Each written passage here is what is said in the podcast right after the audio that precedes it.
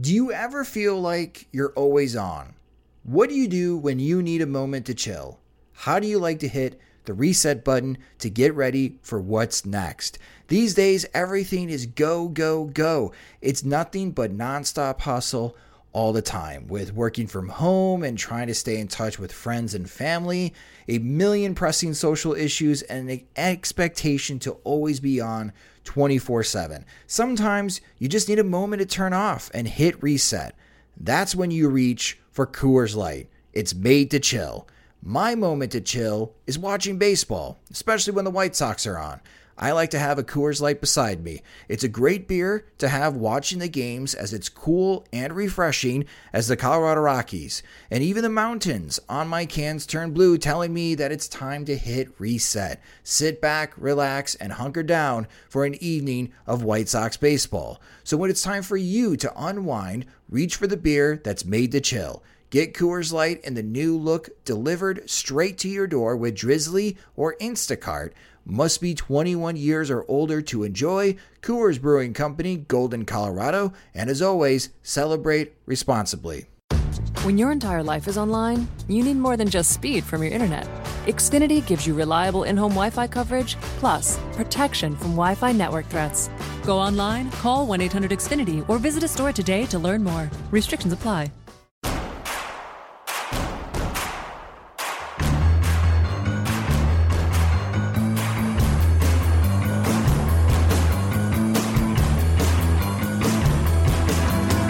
From your favorite source for Chicago White Sox talk, delivering news, interviews, analysis, and more.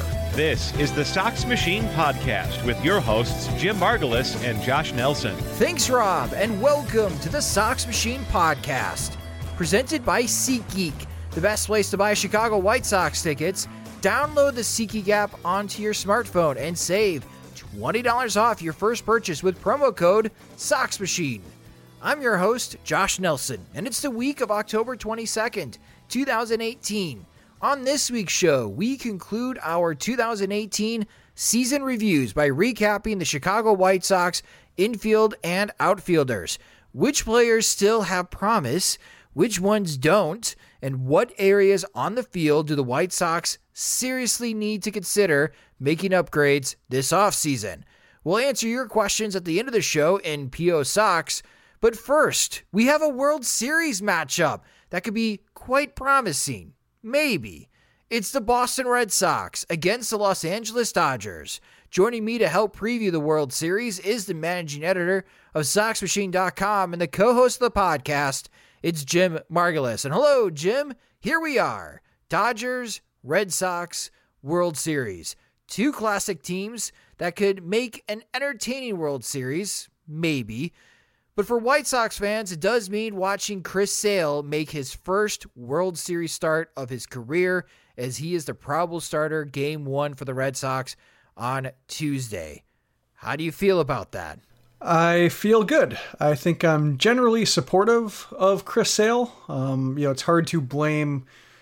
Yeah, he had some moments with the White Sox. I don't. I don't think he regrets them. I don't think. I don't think regret is really in his uh, programming.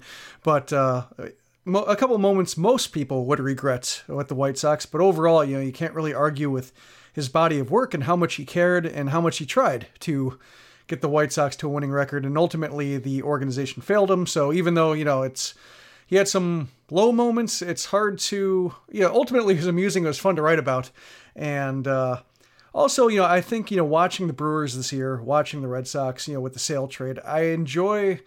I kind of like watching teams that swing big connect. And so far, I think with the Red Sox, you know, if Sale has helped them get to a World Series, and if Sale pitches well in a World Series, then it's really hard to argue that they lost the trade, or at least that the trade achieved what they set out to accomplish, you know, and so it's a win on their part. Whether it's a win win for the White Sox, you know, that's yet to be determined. I think we should also include the Dodgers because the Dodgers did get Manny Machado at the All Star break. Yeah. They ponied up and, and, and got him. Obviously, I don't think they sacrificed as much as what the Red Sox did to get Chris Sale, or at least this past offseason, make the type of signings that the Milwaukee Brewers did compared to what they usually spend. Uh, but yeah, the teams that make the big, bold moves found themselves in the championship series, and you got two of them uh, that are going to be fighting for the uh, the World Series.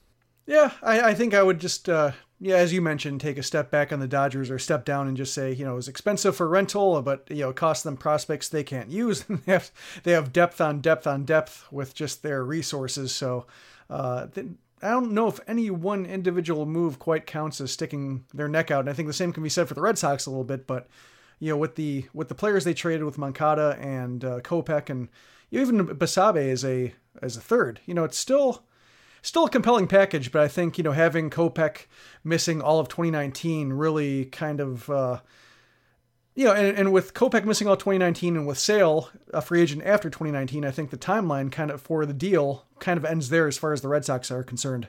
True, but hey, if they could win the World Series. I mean, this would be if the Red Sox win the World Series. I think was Dave Dombrowski the GM for the '97 Marlins. Yes. I think he was involved with that team. Yeah. So he has a World Series reign, but obviously we know very well that he failed in Detroit to deliver a World Series despite winning the American League pennant twice. We'll see if Dombrowski can win his second World Series reign as general manager. Well, this time it's president of baseball operations. I should I should clearly state what his title is. It's a little bit more than GM. Uh, if Dombrowski can win win another World Series ring. But on the flip side here, you, you have the Dodgers, and the Dodgers are in the World Series by winning in seven games over the Milwaukee Brewers. And what a run the Brewers had, as you mentioned, Jim, uh, in 2018. Despite, you know, they, they went big this offseason, and yet they were in a tough situation in September, and they defied odds all September long and won the National League Central in game 163 over the Cubs. And they gave the Dodgers fits in seven games, even though, despite the big moves the Brewers had made, I thought the Dodgers had obviously more talent than the Brewers. But still, it was a very tight series. And congrats to the Brewers on a great 2018. But here we are, the mighty Dodgers, even though they didn't have a very good 2018, they still win the National League pennant. But they haven't won the World Series since 1988, Jim. Will this be the year the Dodgers snap the drought against the Red Sox? I yeah, it's gonna be tough, you know, to make a prediction. Just two good teams, two deep teams, kind of two teams that are deep in the same way. Now that David Price, you know, looks like he's fully operational, and hopefully Sale is too, uh, with the stomach issue, whatever that was. Uh, yeah, the Sale said it was a uh, navel ring infection, which he doesn't have, but uh, know, as, as we talked about before, Sale is just somebody who can say things and not really answer to them uh, in, in weird ways. And, you know, he's just kind of a weirdo and bless him. But uh, it's, it's going to be two evenly matched teams. I do like the Dodgers' chances. I think, you know, I don't want to write off the Red Sox or say that the Red Sox can't. I thought the Astros were better, but then Altuve, you know, his, his knee injury was worse than I think most people knew. And we watched the Astros during the regular season when Altuve was hurting, and they just weren't the same team. So, you know, the Red Sox were better than the Astros. I think the Dodgers are, you know, even though they were 13 wins worse during the season. I think uh, I forget how many games the Dodgers won, but um, I think the way the Dodgers finished the season pretty much on the same level. Um, so I expect it to be tight and go six. Um, but I think the Red Sox are just a tad deeper, and especially like if Mookie Betts can play second in the National League Park. Um, that's just a lot of things that the Red Sox can do with their lineup. Yeah, the Red Sox in this postseason are two and two at home. They finished both series tied one game apiece against the Yankees and the Astros. And you and I were both worried about the Red Sox after game two against the Yankees. And the Red Sox go into the Bronx and they win both of those games. We didn't think that Boston was going to, at least I didn't think, was going to escape Houston. I thought the Astros would win in five. Instead, Boston wins all three in Houston totally amazing run that they had in the American League Championship Series against the Astros. The Red Sox are 5 and 0 on the on the road. And that is a bit intimidating when I look at this World Series from a Los Angeles Dodgers perspective because you'd like to be confident at home, but right now teams are faring better at Fenway than they are on their home field, uh, which is a bit interesting, and we'll see if that trend carries into Los Angeles. But I'm glad you brought up the belly ring for Chris Sale. Because uh, I have two questions for you. One, do you know of any guy that has a belly button ring?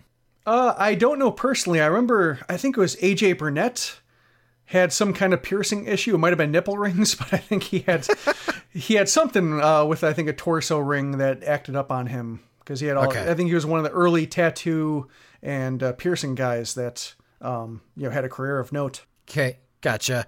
Uh, two, would it surprise you if Chris Sale had a navel ring? yeah, I think so because he's not a you know I don't he doesn't strike me as a tattoo no. uh pierce body modification guy. He does have the you know the the necklaces and such, but yeah, just doesn't strike me. There's not a whole right. lot of skin there. I wonder who would be the better prankster if they were in the same clubhouse, Daniel Palka or Chris Sale? Because Palka had a lot of people fooled with the McDonald's All American high school basketball career that he did not have. Yeah, I think this the advantage I think Sale has over Palka is just that he has no Twitter presence, has no, as far as we know, no Facebook presence or anything like that. So he can just say things and disappear, and leave it for everybody else to talk about. So I think you know Palka, he's you know he answers to people, and so I think it's just a little bit easier to call him out and such, or you know even if he doesn't ultimately acknowledge it. But I think yeah, Sale, I, I think it's to his credits, and he's smarter than the rest of us to not be on Twitter. But just you, you can say you know what he wants to. Um, you can you know cut up jerseys. You can do all these you know kind of um, yeah the, the jumping off the truck thing.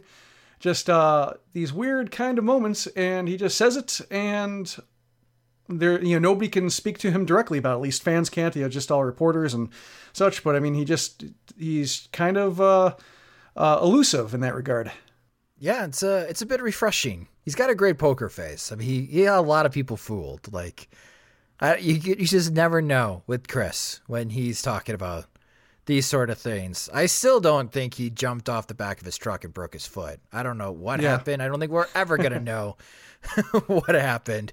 And we'll never know about his stomach issue as well, just knowing that he had to go to the hospital because he had an upset stomach. Anyways, you hinted at it, but it sounds like your World Series prediction that this is going to go six games. Who do you like to win the World Series? I think I'm going to go with the Red Sox. It's going to be good, though, I think. I think the Red Sox are going to win this in five.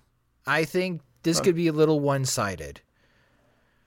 I've always I, I felt that way towards the postseason that I liked every American League team better than every National League team. Yeah, that's my thinking. And I, I, just think that, you know, with the way that Boston's been playing, especially on the road, and as you mentioned, if Mookie Betts can play adequate second base, it'll be interesting to see on how good he is because uh, for the second base options right now for the Red Sox, they've been trotting out Ian Kinsler. Uh, but you do put JD Martinez in the outfield in those situations, uh, and it'll be interesting to see on how Martinez holds up defensively. Uh, but with the way that the Red Sox have been hitting and their deep lineup, I do think that one of the key areas is going to be late inning situations. Can the Red Sox bullpen hold on?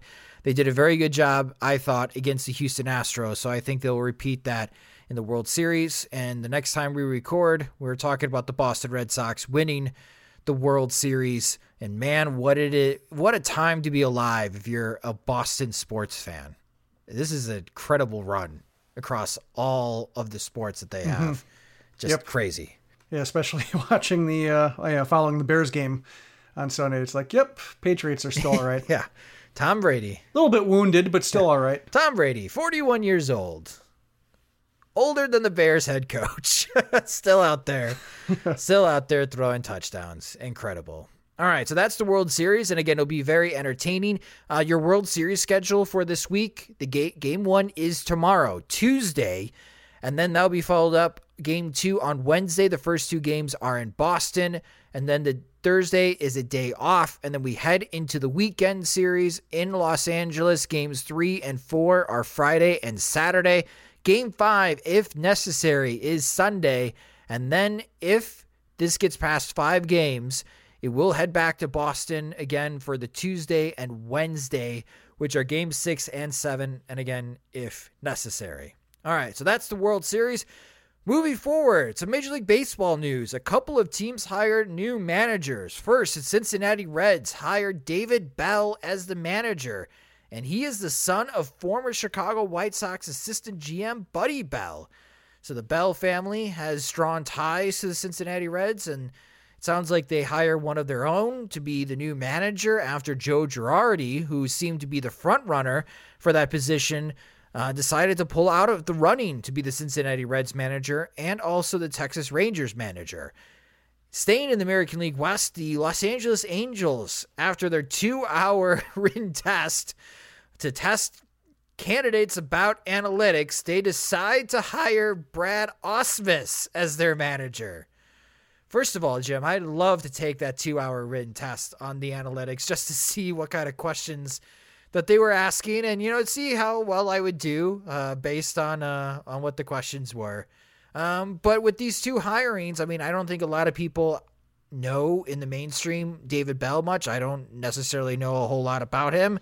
Uh, but with the Angels deciding to give Brad Ausmus a second try as their manager, uh, either of these hirings surprising to you? Well, David Bell, I'd heard his name come up a few times, and he does have a you know a history of managing in the minor leagues. You know, he does have that, which a lot of you know recent hirings, you know, especially you know the guys who are in their you know 40s like a guy like David Bell recent playing experience you know don't have he seems to have um, you know been groomed to be a manager and, and have experience with uh, player development um, with a couple different organizations so it seems you know for a team like in the Reds position where they are trying to build you know maybe not tanking anymore they're trying not to tank but they keep losing but I think uh, you know young players really are going to be key for them and uh, you know especially on the pitching side it seems like uh, it fits well enough. You know, you never quite know until you see him actually on the job, but you know, at least there's experience there. With Ausmus, um, yeah, there's always a chance that a guy can learn from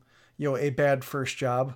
Um, but it does strike me a little bit as if Robin Ventura were hired by another team. Just you know, if I were a Tigers fan, uh, Ausmus had more success than Ventura, but that was partially because of the roster and when uh, things went uh, poorly. Um, he didn't really have much in the way to stop him.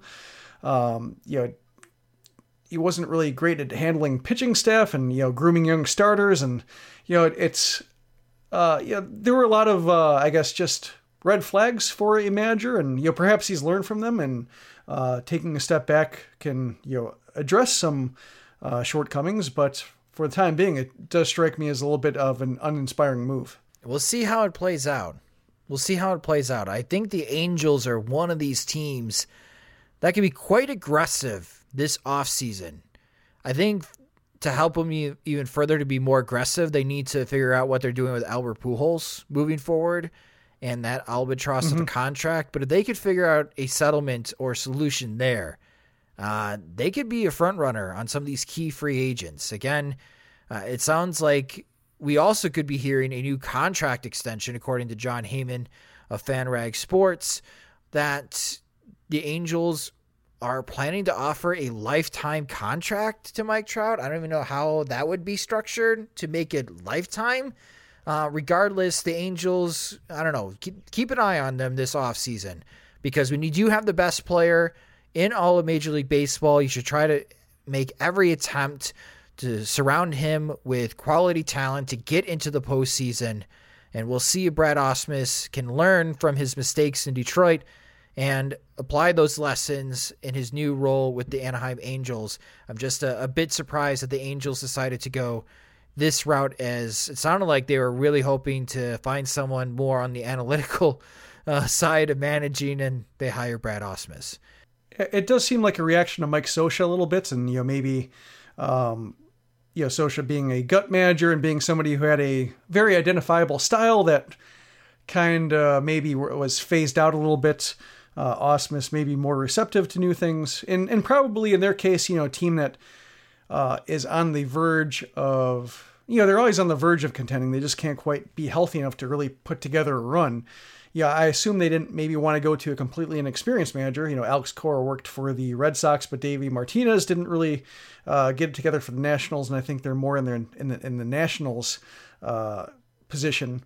So yeah, it's they're in a tricky position, and I think you know you mentioned the lifetime contract, and the only guy I can remember, you know, unless he means like something like Albert Pujols, to where you know they're going to pay him to such an extent that he can't go anywhere else, and with no trade clauses and payments, you know, there's he's kind of locked in. But the one that I remember was that was kind of a lifetime contract was Tim Wakefield with the Red Sox. He had this kind of weird mutual option thing, I think for maybe three or four million, uh, where it'd be like, you know, he would agree and then the Red Sox would agree, and he really couldn't go anywhere else.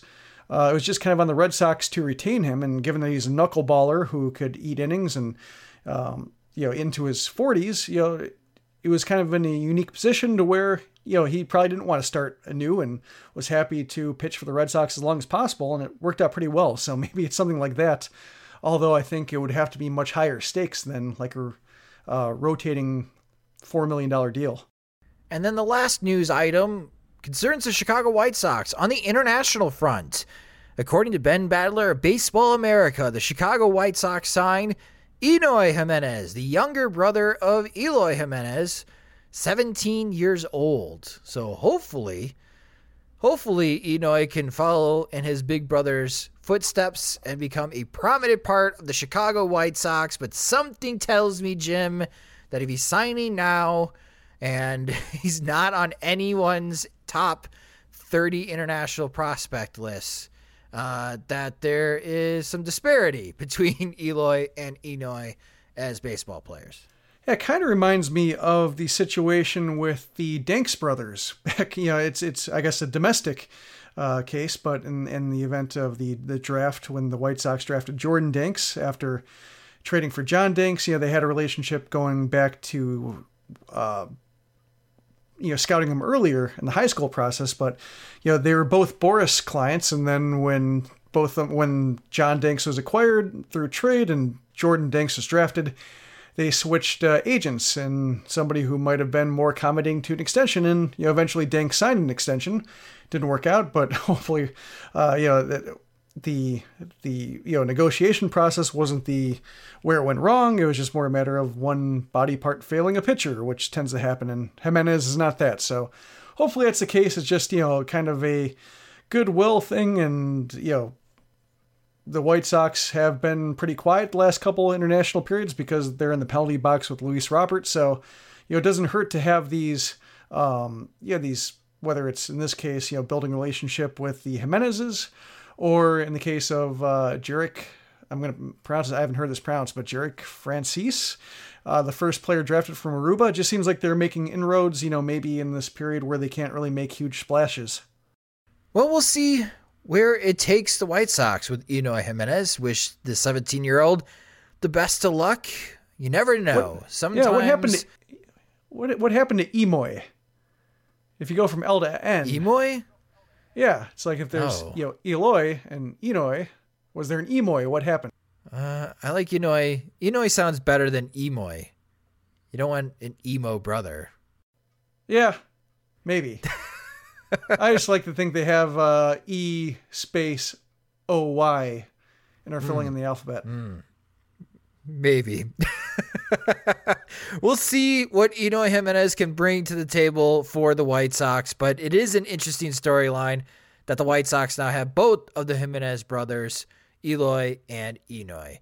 We're going to take a quick break, but after a word from our sponsor, we'll start our position reviews for 2018 with a look at the Chicago White Sox infield next on the Sox Machine podcast.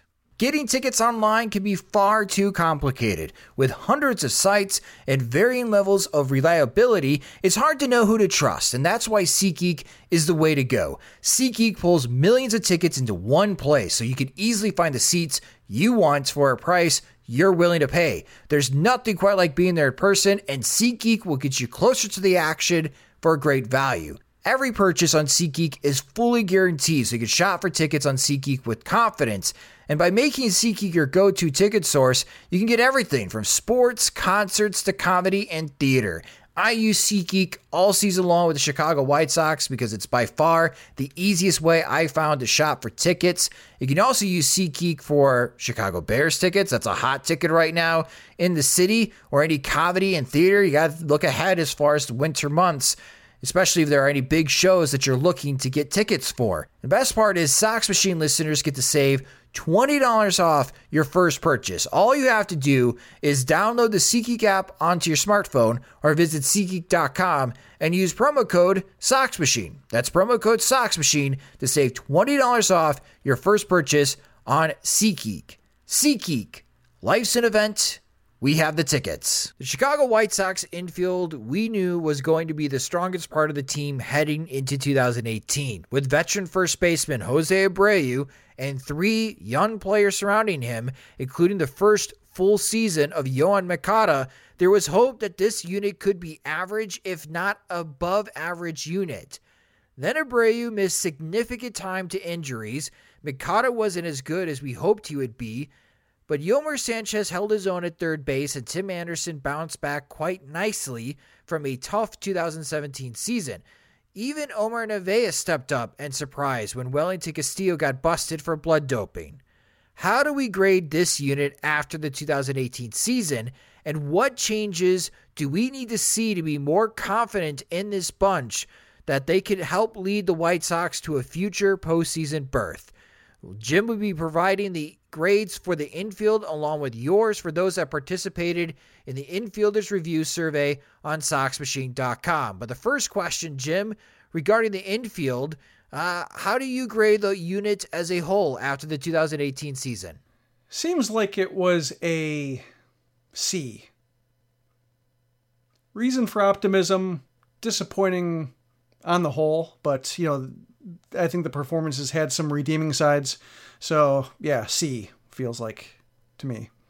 All right. So from a C unit, who was the White Sox best infielder? And your five choices here were the starters or the guys that had the majority starts the positions. Omar Narvaez, Jose Abreu, Yoan Moncada, Tim Anderson, and Yolmer Sanchez. I was really surprised by how difficult this question was because you, you mentioned it in the uh, the Google form, and I looked at it. I was like, "Huh." You know, it, they all kind of hovered around that C range to me. You know, uh, for better or for worse. I think when it comes to saying who is the best, I think who did the most to establish himself. That's kind of how I'm answering it because they had different expectations and stuff. And I think Tim Anderson probably had the best season in terms of you know showing the speed and power combination and the defense really solidifying to think that he can play a shortstop for the foreseeable future. Okay, well, with you going Tim Anderson, you went with the majority. 67.2% picked Tim Anderson as the White Sox best infielder. Second place was Yolmer Sanchez at 14.6%. So there was really nobody close, according to our fans, listeners, voting for best infielder. And now breaking it down per position, we're going to start at the backstop at catcher. And this is a look at Omar Narvaez. He had the most starts for the White Sox behind home plate. What grade would you give Omar Narvaez for 2018? I would give him a C. And and I think this will be a uh, the C is for a common theme because I, I this is that letter kept coming back to me, but yeah, he had some gains, he had some losses. The gains were a major jump in power, you know, that really allowed the his approach to play up. Before he was kind of an on base oriented catcher without speed, which is kind of a base clogger. Not the most useful way, yeah, I guess useful um, above average on base percentage for this team, but he was able to get extra bases himself this year, which I think is a big development for him in terms of make, making the most out of his profile. Unfortunately, he was really rough defensively. You can attribute some of that to the White Sox pitching staff being really rough, uh, especially early with uh, command and hitting targets, but also, yeah, the blocking was disappointing. The framing was bad. So, you know, he gave up a lot behind the plate and so it's hard to say that he can really, you know, do much more in terms of playing time and uh, projection without him being a huge liability. So I come back to C. Yeah, the fans listeners were quite generous with their grading. 59.1% gave Omar Narvaez a B for his 2018 performance. 29.3% gave him a C. So they thought a little more highly of Omar Narvaez I think a lot of this grading is these guys did X amount better than my expectations. And I think a mm-hmm. lot of listeners had low expectations of Omar Narvaez heading into the season, and he exceeded that. So I could see where some would say he gets a B. But one question coming into the 2019 season is going to be about who is behind home plate. What catching duo will Rick Hahn settle on for the 2019 season. And posing this question, there are three options. And again, there could be a fourth option that because Rick Hahn is never, I don't know, satisfied at the catching position. You know, there seems to be a new starter every single season. Uh, the three options were Omar Narvaez and Wellington Castillo, or Omar Narvaez and Kevin Smith, or Wellington Castillo and Kevin Smith. So out of those three options, which do you think is the more likely in catching duo we will see start 2019? Go with Castillo Narvaez. Okay, so that was the majority, only at 49%. 43.9% went with Narvaez and Smith. And I think there's a lot of White Sox fans that maybe they don't want to admit it, but they might be turned off from Wellington, Wellington Castillo coming into 2019. And Jim, what do the White Sox do with Castillo? Do you expect him to come back, or is this someone that Rick Hahn could possibly move? I expect him to come back, and and you know I don't fault fans for thinking that way, and you know it is new territory for the White Sox having a player who was suspended during the season for a very stupid violation. Um, you know, not just in terms of you know violating you know uh, violating the the drug agreement, but also kind of in a way that's unusual to baseball and may not be useful at all. So that's a little bit weird, but. Um, you know, given the way that these cases kind of go and, and how players are forgiven, and the White Sox signed Melky Cabrera, who also uh, very much uh, flaunted the uh, agreement in an embarrassing way, and you know they signed him to a three-year deal. I don't think they have any kind of, um, based on the what we've seen before from them, they don't seem to have any kind of you know greater morality than other teams. They accept the punishment and then they just move on as if the punishment has been dealt with, and um, you know, the player gets a second chance and hope that he doesn't violate it with a, uh, a punishment that's double the next time. So I would assume that Castillo comes back, um, but you know, can't say for sure. This is all new. That is true. This is new territory, and who knows? I'm expecting Castillo co- to come back, but it's interesting to see on how White Sox fans are approaching Castillo when asked about him. On you know, as far as do they still favor him? And do they still want to see him in a White Sox uniform in 2019? Someone to follow this offseason.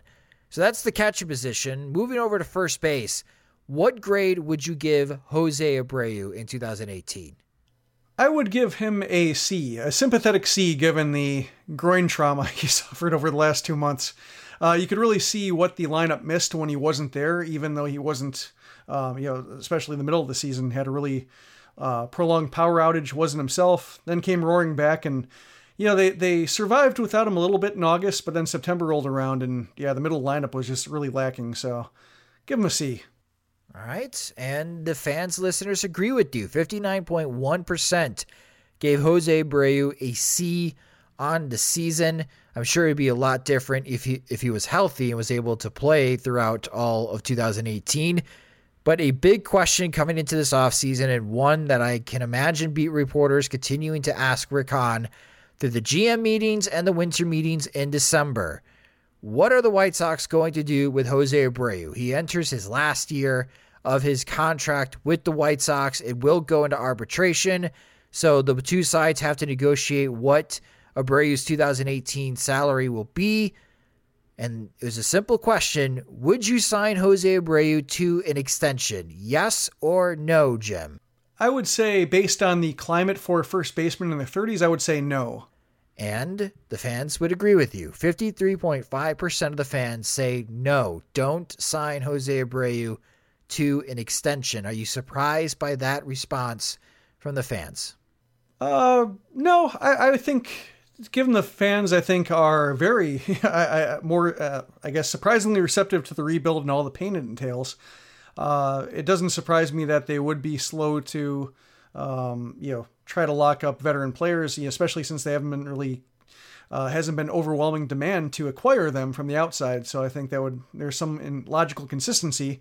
If you're not going to get better by free agency by acquiring proven players, um, you just don't necessarily want to extend 30 something players when you don't have to. So that's first base. Moving over to second base, and this is Yoan Moncada. It was an up and down season for Moncada, mostly down in his first full year.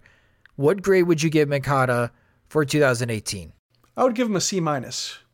61.6% of the fans went with a C.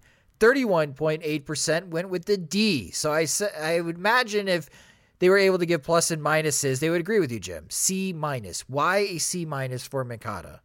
Well, you know, I, I think the September improved his stock a little bit. I was thinking, you know, looking at his uh, numbers and uh, the course of a season, and September did show some promise. The on base percentage rebounded. Uh, the strikeouts cooled down a little bit. The power was there. The contact was there. It didn't materialize in terms of homers, but the contact was better. So it seemed like, you know, maybe there's something to build on for next year. Maybe he uh, addressed some issues with his right handed swing, um, you know, closing up some holes in his uh, zone and, you know, maybe uh, shoring up the approach a little bit, not getting, you know, caught looking so often. But, you know, it's a long, it was a long season for him, tough season. Uh, there are a couple fatal flaws or potentially fatal flaws the strikeouts and the rocky defense at second base. I also think that settled down towards the end of the year, but neither are, um, you know, neither are shut cases yet. I think they could, you know, resurface and be a problem going into next year and something to deal with. So I think, you know, having those two things going for him, um, I didn't quite feel comfortable calling him average, even though the potential is there, and even though his you know first full pro season could have been worse. A storyline to follow in the 2019 spring training, I think, is going to be will the White Sox test Moncada at a different position than just second base? And asking the fans, listeners, this question, this is more of a long term view. But the question is, where do you think Yoan Moncada's future position will be? And the three options were second base, third base, and outfield. Jim, how do you feel about Yoan Moncada's long term future position with the White Sox? Third base would seem to be the most logical move if Luis Basabe is able to, you know, handle some playing time in center field and, and I, am I guess I'm the I might be one of the high men on Basabe. You know, I um, I think I would rate him higher than you know other rankings would. So if he can come in in 2019, uh, you know, get a cup of coffee, look like a 2020 guy, you might not want him. You might not need to move Moncada to the outfield. Whereas third base is pretty much wide open. there isn't anybody in the high minors uh, really challenging for that spot, and he does have some experience at third. Uh, that might make that the most uh, logical first move if indeed uh, second is not his home. Do you think that's a wise decision if the White Sox move Moncada off second base, a position that he seems most comfortable in? Uh, you know, when you watch him play second and, and some of the uh, motions that he struggled with, like say one that he made you know multiple errors on was kind of ranging to his left and trying to make a quick pivot to his right. Um, you know, maybe ranging towards first, trying to make a throw to second, and just the movements got out of whack. I think when it comes to his defense, it seems like third base might uh, simplify things for him, being a first step position, being you know where you're only throwing in one direction. You don't have the kind of complicated movements um, and and and, and balance and timing and body positioning and all that, you know, might be easier for him even if second base is more his style and, you know, maybe a place where he feels more comfortable. I think he could make the switch to third. So, um, I think right now, given that we don't know what Nick Madrigal's timetable truly is, it doesn't seem like uh, you know moving him off second is really a key concern at this point. But um, it wouldn't hurt to, I guess, introduce third base as uh, a way to make the infield a bit more flexible and and yeah, I guess uh, not make it such a I guess momentous milestone or demotion, you know, in his mind, you know, make it just more a matter of being flexible for the benefit of the team. But you know, I think ultimately the with with Moncada, the focus should be on his offense and if a position switch they think that might jeopardize his development offensively, then yeah, I wouldn't bother with that right now. All right, so moving from second base, let's go over to shortstop. Tim Anderson bounced back from his 2017 season. I thought he had a nice 2018. What grade would you give Tim Anderson, Jim? I would give him a, a uh, B minus. B minus. 71.7% of our listeners gave Tim Anderson a B. So, and 28 20.2% gave Anderson a C. So lots of B's for Tim Anderson. And I think the question is for Anderson, despite his bounce back in 2018, offensively, you know, we have been talking about his on base percentage for quite some time, and he may never be a high OPP OBP guy, and that may limit what he can do offensively as far as his profile moving forward.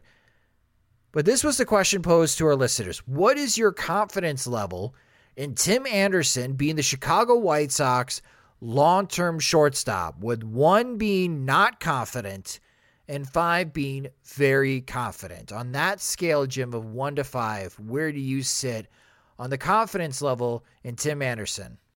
I would go with a four. All right. 51, 51% of our listeners also agree with you. They went with a four and 26.3% went with a 3, 16.7% went with a 5. So you could look at this in a positive light that White Sox fans are mostly positive, or I should say, mostly confident in Tim Anderson being the long term White Sox shortstop. I bet if we compare that to 2017, this is like a true reversal, right? Where two may have been the most popular answer as people were really doubtful that Tim Anderson was going to stick at shortstop. We just talked about Yoan Moncada switching positions. I do remember the conversations about Tim Anderson being moved into the outfield. Is it we could table that conversation, right? After this season? Yeah, and I, and I think that's something to keep in mind too with Moncada that Anderson kind of had similar problems where you know the physical ability was there, the arm strength was there, the range was there, but when it came to errors. It just seemed like sometimes he would rush motions, um, you know, whether it's looking up to, uh, you know, make a quick flip to first before the ball's in his glove or making forcing a throw to second when it isn't there. I think he did a good job of slowing the game down, um, you know, getting his body lined up to make on target throws uh, and, and really made complicated plays look easy by the end of the year. And so I think you know, that's why I'm not inclined to write off Moncada entirely. Um, you know, defense can rebound. But I think when it comes to Anderson, you know, the uh, the second half OBP was really disappointing, and that's why I yeah I tacked on a minus to the B. It just yeah there is enough doubt to where uh, the offense could be a big enough problem to jeopardize I guess his uh, everyday status. But I think the shortstop play is there, and I think you know watching the White Sox for uh, a number of years with Alexei Ramirez, I think the kind of package of talent and what he can offer is similar. Um, just a, a shortstop uh, with above average defense who can make things happen offensively, even if he's not on base as much as you'd like to see. All right, so from shortstop, let's go to the hot corner at third base, and that is Yolmer Sanchez filling in, starting long, starting the 2017 2018 season, excuse me, at third base after much conversation whether or not the White Sox would entertain the idea of signing Mike Moustakas Instead, Moustakas signed the one year deal to go back to Kansas City and then eventually got traded to the Milwaukee Brewers. And Sanchez, I thought, you know, he toughed it out at third base. He ended up being an average third baseman, mostly because of his glove. Offensively, though, that is not someone you want to be at third base. So I would think that Sanchez, for me, gets a C for his performance in 2018 at third base. But I think this is the best that he could do because I think he's better suited at second base for any team. What grade would you give Yolmer Sanchez, Jim, at third base? The grade that came to mind for me was C plus. The plus being that you know it's it was obviously I guess not anybody's first choice aside from maybe Sanchez's to get everyday playing time at third base. It's just kind of the best available player, and he was, you know, I guess playing above his pay grade in terms of the assignment given, and he did what he could with it, and wasn't bad. You know, uh, I think uh, the defense was there, and with the pitching staff, any kind of defense helps, but his OPS was in the 600s for the last four months of the season, um, so that's why I think when it comes to, I guess, the overall wins above replacement, it strikes me as he wasn't quite average, even if his war totals might say he was. I think just, you know, when you have to max out your playing time to get to, you know, two two wins above replacement, I think that's still a below average player. And the biggest question I think coming into this offseason for the Chicago White Sox again is third base. The offseason plans are going to start coming in after the World Series has con- concluded.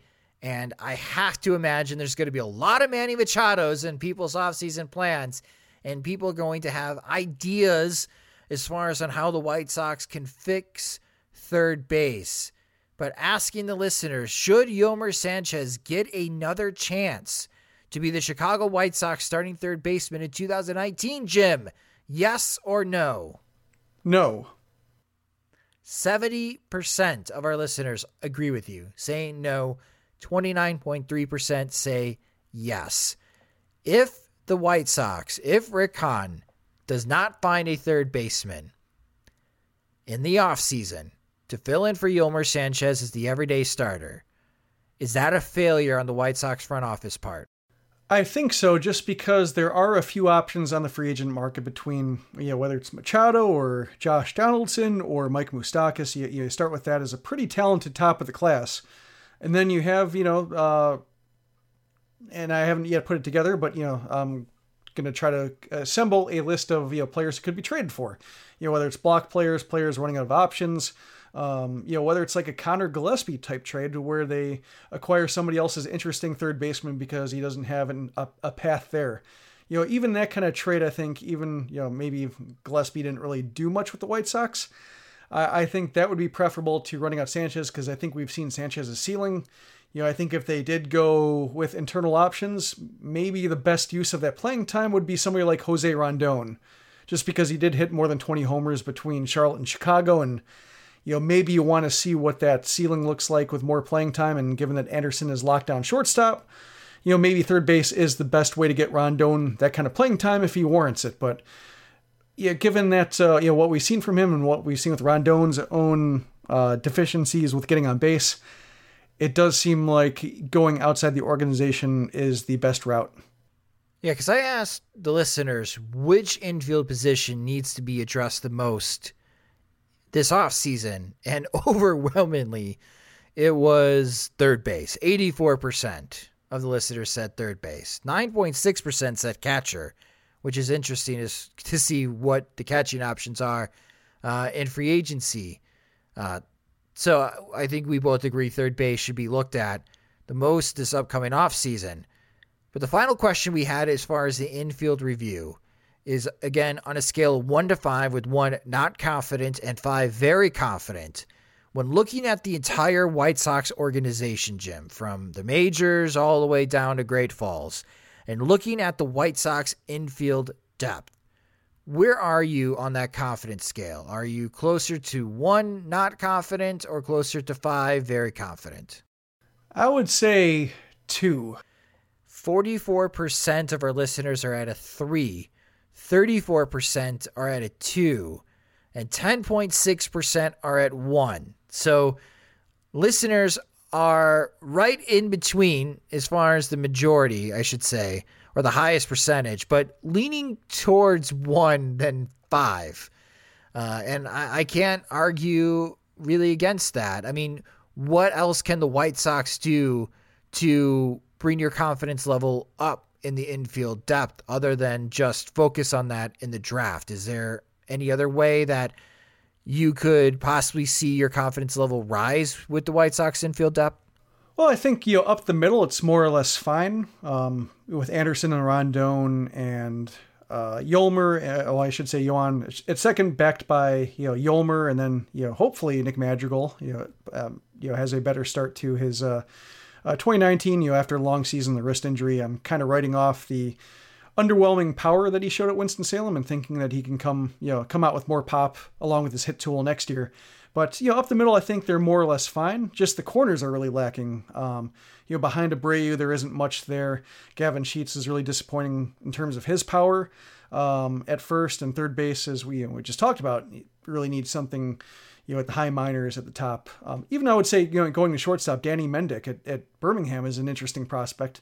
Uh, not, uh, I, I, don't think he's that interesting, but he's somebody who, you know, when you have guys like Mendick and Laz Rivera who aren't necessarily your, even your third or fourth options at shortstop, but are still there in, in the system, it's pretty deep. But yeah, in the corners, it's pretty much barren. And, you know, maybe, uh, I, I think Zach Collins might have a lot to say about the depth of this infield and with his 2019 season, whether it's you know making strides at catcher and and you know maybe presenting himself as a playable option, whether as a bat first catcher or somebody who can uh, provide some offense and enough defense to be playable there, or you know whether he moves to first base and you know whether he becomes more of a first base who can occasionally catch and you know try to unlock his bat that way. But you know he's somebody who has the power, has the eye. Hit tool isn't quite there yet, but if that comes along, uh, he could be somebody who changes the perception of the depth at one of those two positions, and then maybe uh, that changes. But right now, it looks like the corners are pretty, uh, you know, pretty thin, and catcher, you know, is riding a lot on what Seby Zavala can do. Well, we'll see what this infield does in 2019. I think for a lot of our listeners, they're expecting to see at least one new face to be part of the Chicago White Sox infield in 2019. But that wraps up our 2018 review for the infielders. Jim, thank you so much for doing that.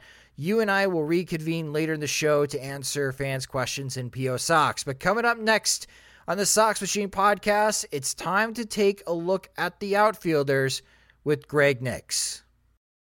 At Acuity Insurance, we believe the things you do for your business are heroic, and you deserve someone equally heroic to protect them. We put our all into covering your business so you can focus on the things you love most. That's the power of heart. Acuity Insurance, wholeheartedly for you. Our next position group to review is the outfielders, and man, was this unit not good in 2018? Lots of playing time given to those who are quadruple A type players because of injuries to players like Leury Garcia and Avisail Garcia.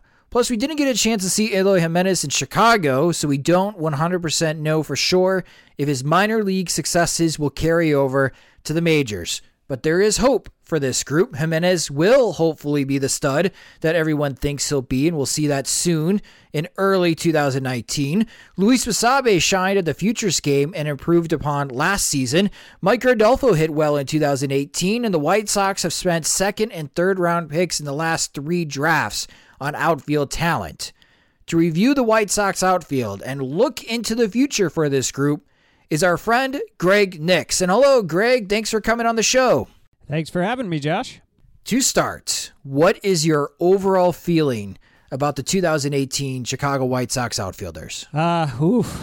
Well, uh, how can I say this uh, that is family friendly? I guess uh, it, it would have hard would have been hard for them to be worse this year. I think. I think that is a fair overall assessment. I I agree with you.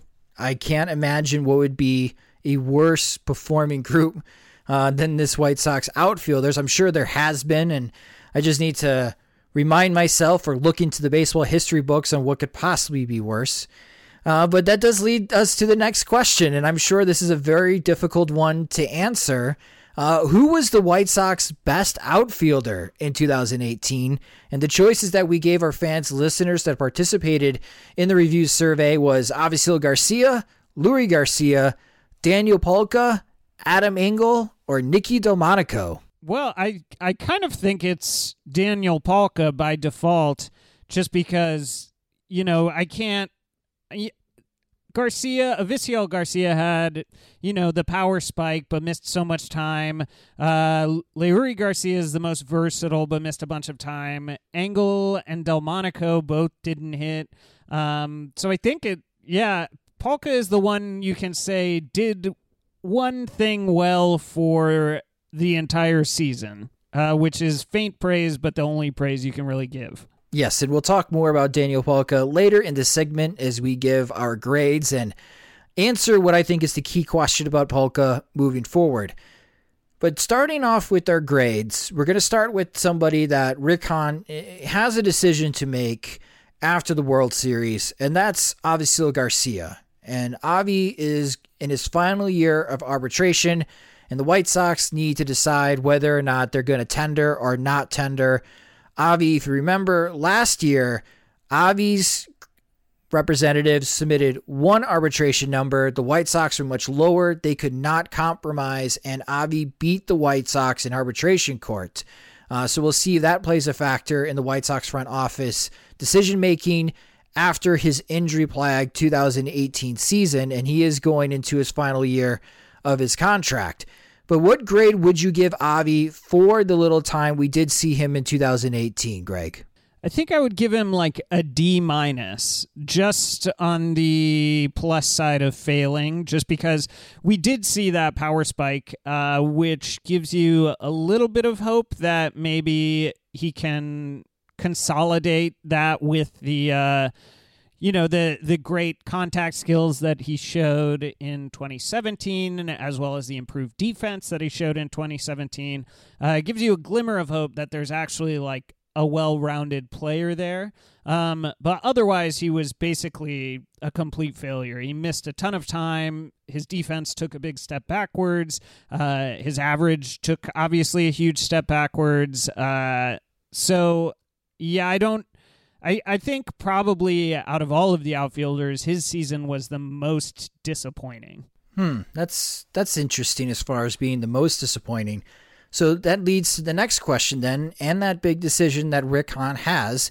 Should the White Sox tender a contract to Avi? I would not, I don't think. Uh, I could definitely see the argument for it, and I kind of expect that they will.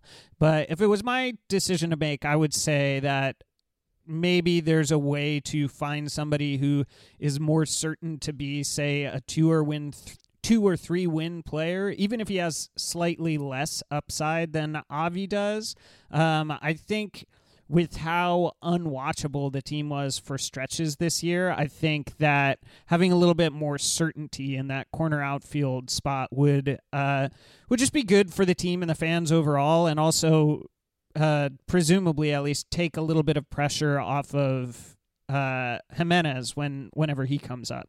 Now, moving from one Garcia to the next Garcia, and that's Leury Garcia. Uh, Leury played a lot of time in the outfield, but he also spent some time in the infield, of course. That's part of the attractiveness of Leury Garcia as a player. He does have that flexibility going from infield to outfield, but moving forward, he's also in a particular situation as far as a possible roster crunch, depending on how active the White Sox are this offseason, of where does Leury fit on a 2019 and beyond 25 man roster for the White Sox.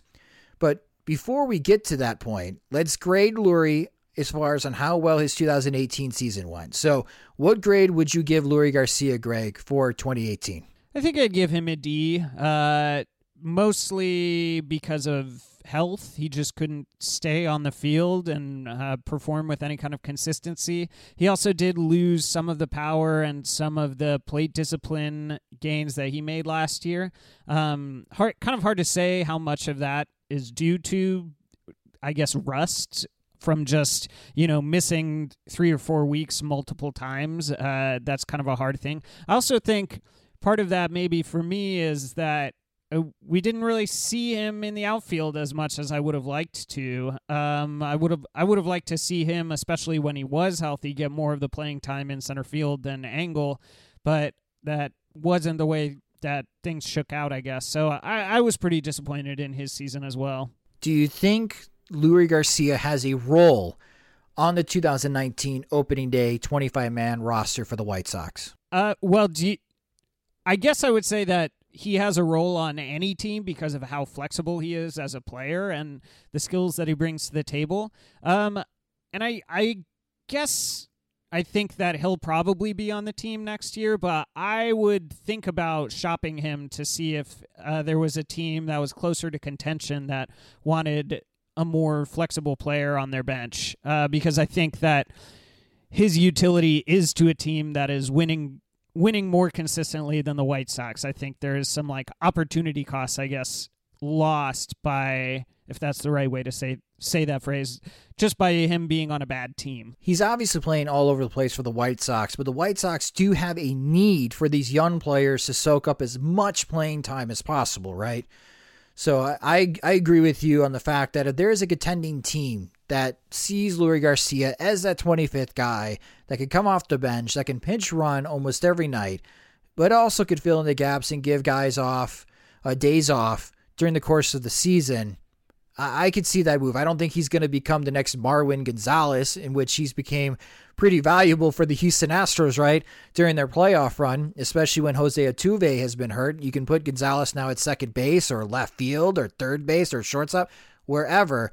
Uh, I don't know if Leury Garcia is ever going to be that talented, but I, I, agree with you on that direction as far as with Leury that if there's a contending team that wants a true super utility guy, not someone that can stay in the infield but also can play in the outfield, that Leury may be attracted to to another team. So that's a good point, Greg. Going to someone who may not have any position flexibility because he probably should not be in the field at all is Daniel Palka. Now, you said that Daniel Palka was the White Sox best outfielder in 2018. What grade would you give Palka for the season? I think I'd give him a B uh, relative to the expectations, which were zero. Uh, unfortunately, he was he he's terrible in the outfield and even beyond the numbers the eye test just backs that up of like he's not a guy who has any sort of natural motion out there so i don't think that you can pencil him in as an outfielder going forward but i think his sixth season for what we knew of Daniel Palka going into the season was was definitely a success. Uh, he's made himself look like a major leaguer, and you know, for a guy that they got for free um, off of it was either a waiver claim or a, a minor league free agent signing, but yeah, for a guy that they got for free who started the year in AAA, uh, you know, he could have done certainly played better defense and made more consistent contact. But I think if you zoom out, it's hard to say that he could have had a better year uh, relative to expectations.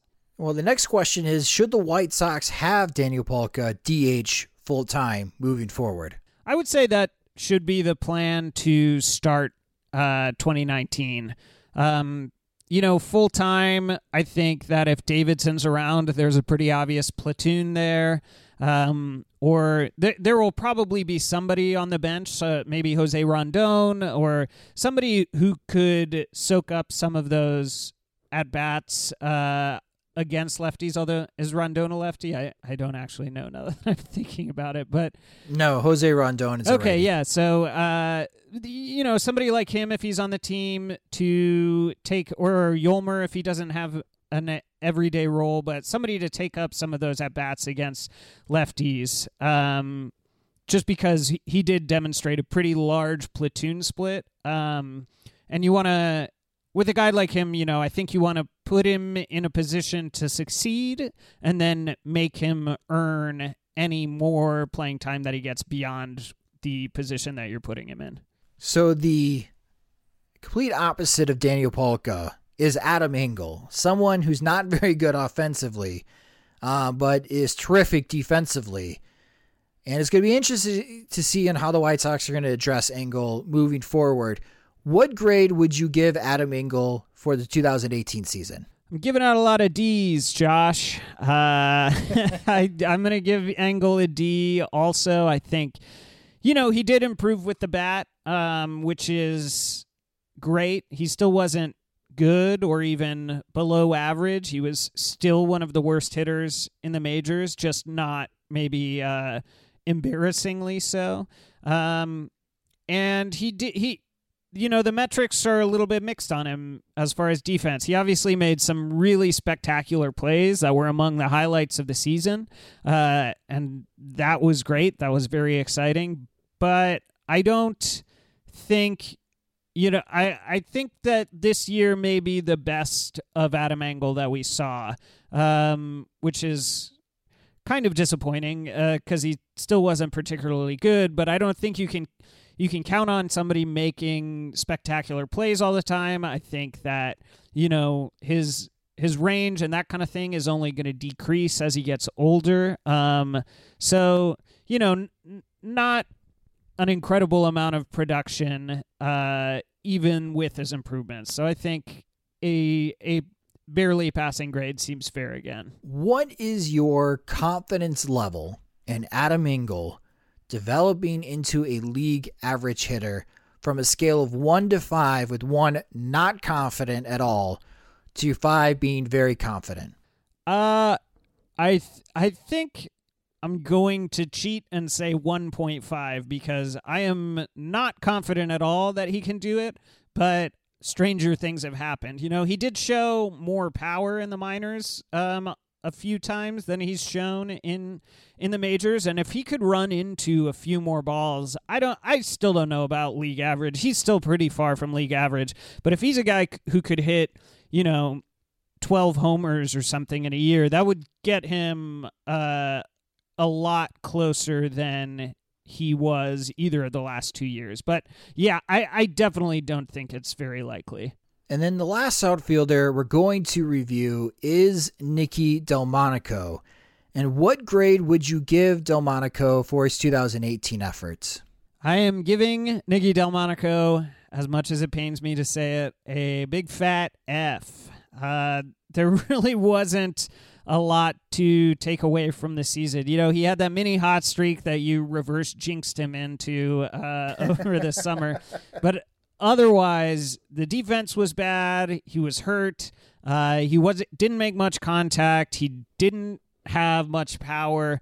Uh, it just was. It made you question whether he was going to be a major leaguer moving forward which you know there were those questions moving into the or coming into the season but he was coming off a really great stretch at the end of 2017 um, and just didn't show much to keep him in the White Sox plans. So I don't know how you could do much worse if you're in uh, in his position. Well, speaking of Delmonico, I think he's going to be the one that draws the short straw and gets demoted to Charlotte when it's time for the White Sox to promote Eloy Jimenez to the major league roster. But which outfielder do you think will get replaced by Eloy Jimenez sometime in April, maybe May, possibly June, sometime in 2019, Greg? well, I'll uh, couch this by saying that hopefully there are, hopefully most of these guys will get deep displaced uh, over the offseason. That being said, I do think if we're going into the season with Delmonico, Engel, uh, Avi and Leury in some combination in the outfield, I definitely think Delmonico is the one to get option down. Now, we talked about Adam Engel. You're not very confident that he's going to be developing into a league average offensive player, which unfortunately for Engel spells out that he's not a major leaguer. Maybe he's a guy that comes off the bench and is a defensive replacement, but that's not a major leaguer despite on how well he plays defensively. So looking at 2019, Greg, how should the White Sox address center field? Well, you guys have talked on the podcast a couple of times, I think, about the Adam Eaton move that uh, from prior to whatever season that was, uh, 2012, um, maybe. And I think that that is the type of move that uh, Hahn should be shooting for with center field again is somebody who is on the verge of the big leagues or maybe has been in the big leagues for a while but doesn't have an obvious role with their team um, yet still has some untapped upside. And i think there are plenty of candidates uh, who who fit that bill but i do think yeah they should be looking basically for somebody with both a higher floor and a higher ceiling than Engel. and i think uh, there I think it's possible. I think that you know Eaton didn't cost a, a terribly large amount, and I think uh, giving up a similar return is a small price to pay, even if they don't pan out as well as Adam Eaton does for somebody to fill that role. Yeah, maybe Arizona has somebody because you mentioned Adam Eaton, Carlos Quentin, We can't forget about that deal that greatly benefited the White Sox. Maybe there's somebody else that's blocked in the Arizona Diamondback system yeah, AJ Pollock.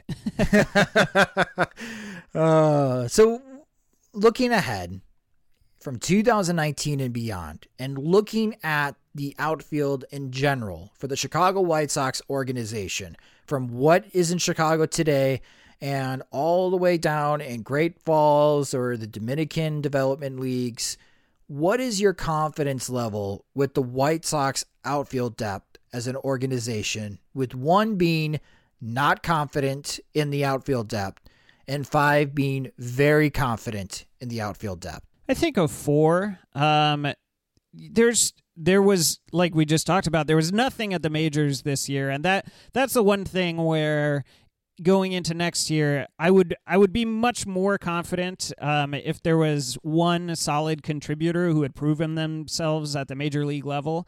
Uh, just because filling three slots even with you know Eloy seeming to be as close to a cat can't miss prospect as you can be. Um, it's still filled hard to fill three regular everyday spots, even with the depth of outfield prospects they have. So I'm going to say that I'm optimistic, but I would I would like it a lot if they found somebody in the offseason who, even if it's just for two or three years, could be penciled in as a, a reliable contributor in the outfield. So if you're at a four and I mentioned guys like Luis Basabe and Micker Adolfo that these guys are on the 40 man roster. Their options are burning. Do the White Sox go heavy this offseason in trying to make trades and sign free agents to address the outfield? Or could it be the smarter play, even though it would have a lot of the same faces play in the outfield in 2019? Would be to wait and see if this outfield depth that they have in the minor leagues takes a step forward as a group in their development. And you may have some low cost starters for 2020 and beyond. Why? I don't see a reason why you can't add this offseason and, um, you know, still develop those guys for the long term in the minors.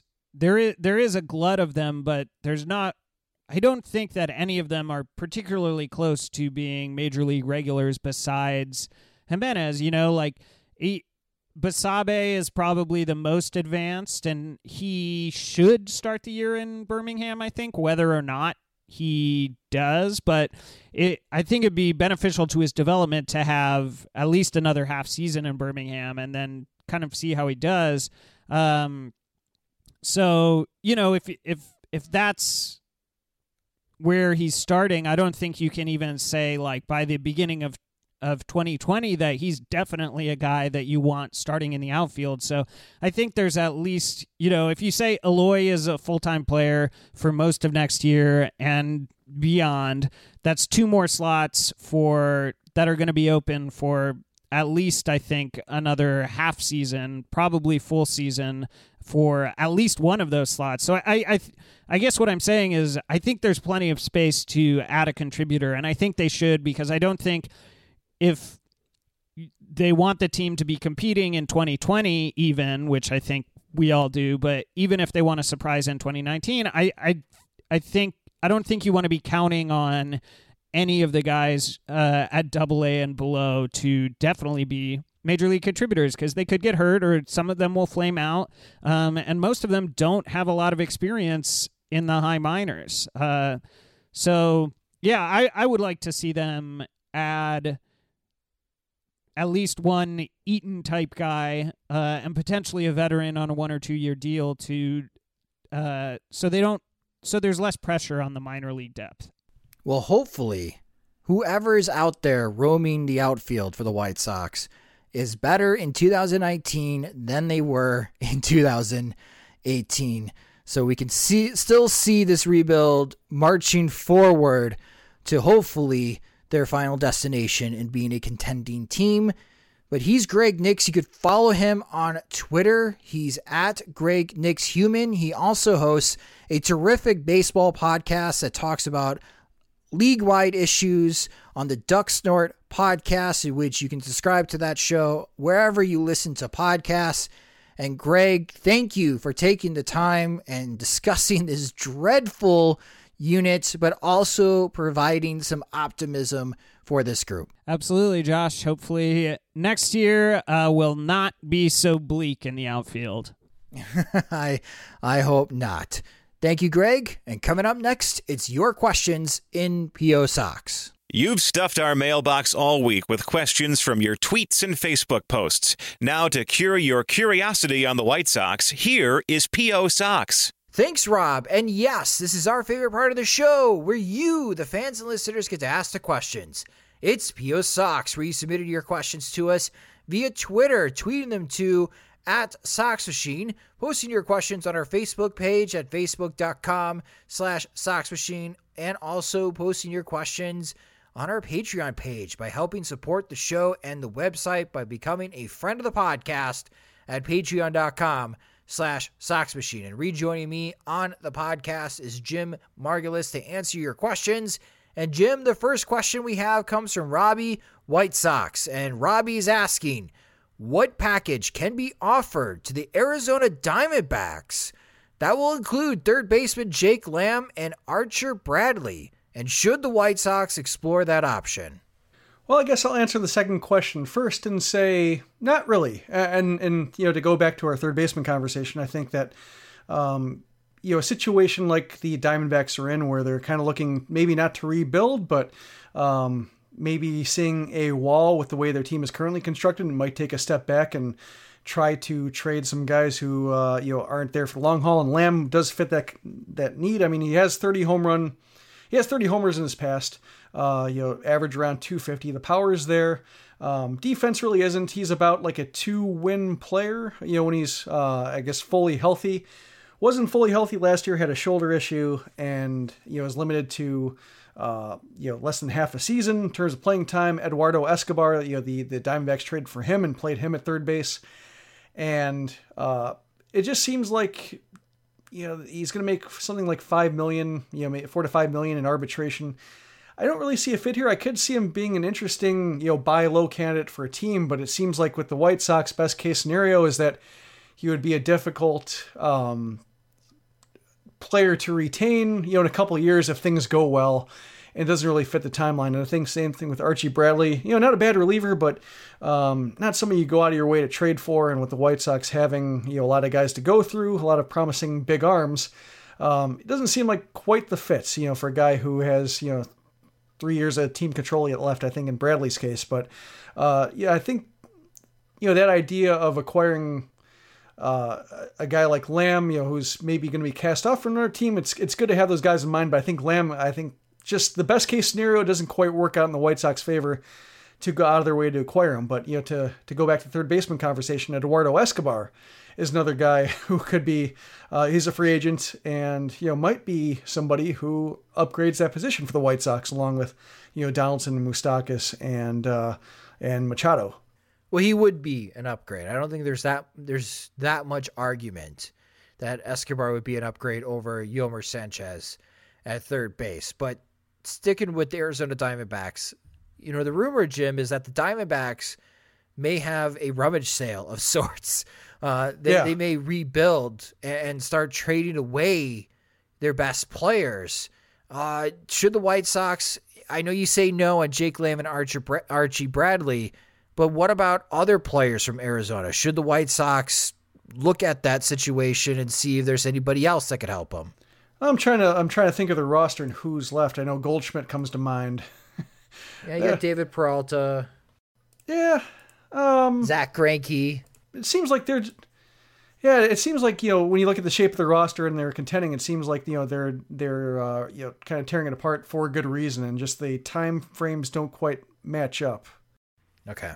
Greinke wouldn't be you know Greinke is a guy who was under contract long enough to where he could be, um, yeah, and I think he's uh, somebody who understands pitching well enough to where I think he could age okay if he finds a second act. Uh, but just it seems like it would be too, uh, you know, the gain would be too limited for the White Sox to you know help them contend in 2020 and 2021, which I think is uh, kind of what they have to go for when trading. All right. Well, Robbie, thank you so much for your question. Our next question comes from Keith Johnson. And Keith is asking, it seemed like Kevin Smith had a good year, but he seems to be written off due to his age, defense, and lack of power. Narvaez and Wellington didn't exactly sparkle defensively either. Why not get something for Wellington Castillo and keep the other two for 2019? Well, you know, Keith has a point. Uh, when looking at uh, baseball prospectus and they're usually who I go to when looking at catcher uh, wins because they incorporate framing into their metric, whereas the others don't. And of the three catchers, Baseball Prospectus likes Smith the most, and you know they're all under one win above replacement player, one WARP, you know, to use their measurements. Smith's at 0.8, Narvaez is at 0.4, and Castillo is at negative 0.2. So it's kind of like the same player basically. And you know, I understand Smith's uh, you know when with Narvaez gaining power, I think Smith made his own uh, positive development offensively by cutting his strikeout rate, which I think is no small feat in this environment where strikeouts are through the roof. He uh, was up there among the leaderboard and, and guys who were the hardest to strike out, and you know he proved himself adept at getting those, uh, you know, punching those singles to center and right field. And uh, you know, for a catcher, that's not a bad skill set. But I think with uh, Smith, you know, being uh, in his 30s and, and being somebody who can't throw, and I, I think it's hard to overstate his problems throwing. Uh, looking at uh, you know his success rate, he stole he threw out only three base runners all season. They stole 41 bases on him. Uh, it says I think seven on his credit, but those are pickoffs. You know, three. He only recorded three outs with his own arm. Uh, whereas Castillo threw out eight while allowing just 23 stolen bases. Uh, it seems like you know that's just it seems like especially the guys like Lucas Giolito, big right-handers. Uh, it seems like just something that could really complicate uh, you know pitchers thinking. Um, you have them go to first base more often than they want to, and really disrupt timing. And that's why I'm just really slow to buy into Smith as like even with his framing being a lot better than Narvaez's and Castillo's took a big step backwards as well. It, it seems like the package overall, being a below average blocker, not being able to throw, being an okay framer, it just seems like they all end up in the same place. And I think if you're trying to bank on guys who might have the most to offer going forward, I still think you want to go with Castillo's combination of power, hit tool, and you know throwing arm with uh, good framing performances in his past, even though he's been a below average framer more often than not. And Narvaez, you know, being on the younger side, being the youngest of all of them, and having that power show up, uh, you know, holding out hope that he can shore up his defense just a little bit more. I think those hopes are more realistic than Smith carrying this, uh, you know, low power average thing and, uh, you know, being an okay framer and, and hoping that the defense doesn't blow up on him. But, you know, I could see it being either either way, you know, if, whether you go with, you know, Smith and Narvaez and, and try to dump Castillo somehow. Uh, I wouldn't be that strenuous of an objector. I think ultimately, after 2019, I think the catcher thing kind of opens up again. And when the White Sox are looking to contend, it's not going to be with any of those guys. Maybe one of them as a backup, but um, I think ultimately their catcher hopes lie elsewhere. Keith, great question. Thank you so much for submitting it. Our next question comes from Gukas Leogito. And Gugas is asking Suppose you're writing next season's day after the regular season ends post. It begins with the 2019 White Sox season was an unqualified success. Actually, you'd write it better, but whatever. What might you be writing about? Well, I think winning record, if they somehow gained that many wins, you know, and, and snapping this losing season streak, that would be pretty good. and I think, you know, in, in order for them to win that many games, it would require, you know, positive progress in a number of very important players. Um, if you're looking to itemize that, I think it would be Moncada, Jimenez, Anderson all looking like fixtures and not having these uh, fatal flaws hovering over them is something that could derail their major league careers, or at least careers as starters. Um, then you look at uh, the pitching staff. You have Lopez uh, sticking. You have Carlos Rodon figuring out, you know, the, having a full healthy season, getting past this uh, you know wall where he was um, you know way more hittable over the last couple months of the season and being you know if not an ace or even like a number two just being a very reliable major league starter and then somebody else joining Lopez with the young starters whether it's Giolito figuring out whether it's Dylan Cease making the jump uh, Dane Dunning getting past his elbow issues Alec Hansen getting past his you know, just one of those guys making the jump in the rotation and looking promising. And if you have three of the five being homegrown pitchers, that's pretty good. And then, you know, from there, you maybe acquire a pitcher and then have an open audition for the fifth spot. You know, there are ways to go, but I think, you know, if you can get three solid pitchers uh, in the rotation, that would be great. And then, you know, when you look at depth, having the next wave of talent lined up to where Kopech is going to be coming back, and then you have, uh, you know, the healthier top 10 because this year i think seven of 10 uh, top 10 prospects uh, preseason prospects all had kind of health issues interrupting your season, ending the season, hovering over next season. And I think uh, you know that just kind of clouds the picture and and really makes, uh, or I guess dampened enthusiasm over the state of the rebuild. And I think if you can get a healthier top 10 going in next season, really understanding where the next wave of talent is coming from, what shape it'll take, uh, that'll make 2020 a whole lot better. So I think that's what it would take to be an unqualified success.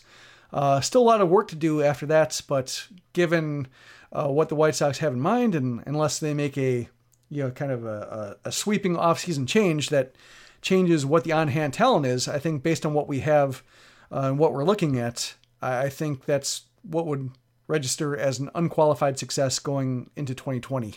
Gukas, thank you so much for your question. And thank you to everyone that submitted questions this week for the Sox Machine podcast. If you have a question or topic you would like us to tackle in a future episode of the Sox Machine podcast, again, follow us on Twitter at Sox Machine, like our Facebook page at facebook.com slash Sox Machine, and help support the show and the website by becoming a friend of the podcast at patreon.com slash Sox Machine, where by signing up and helping support us financially, you get additional content every single week from the podcast, opportunities to ask additional questions to our guests, and also additional PO Sox questions as well. Next week on the podcast, the topic is the offseason plan. So if you have questions about what direction the White Sox could go this offseason, or if you have ideas on the types of players or trades that the White Sox should make offers for, send them our way at Sox Machine or post them on SoxMachine.com. And that will do it for this edition of the Sox Machine podcast. Thank you guys so much for listening. Thank you to Greg Nix for helping review the outfielders, and of course, Jim reviewing the infielders. And thanks to everyone that participated in the review surveys. If you just discovered the Sox Machine podcast, you can subscribe in a variety of ways. One is through iTunes, Spotify, Google Podcasts, and audioboom.com slash Sox Machine. The Sox Machine podcast is a production of SoxMachine.com, your home for all things Chicago White Sox baseball. Alongside Jim Margalus, I'm Josh Nelson. Thanks for listening.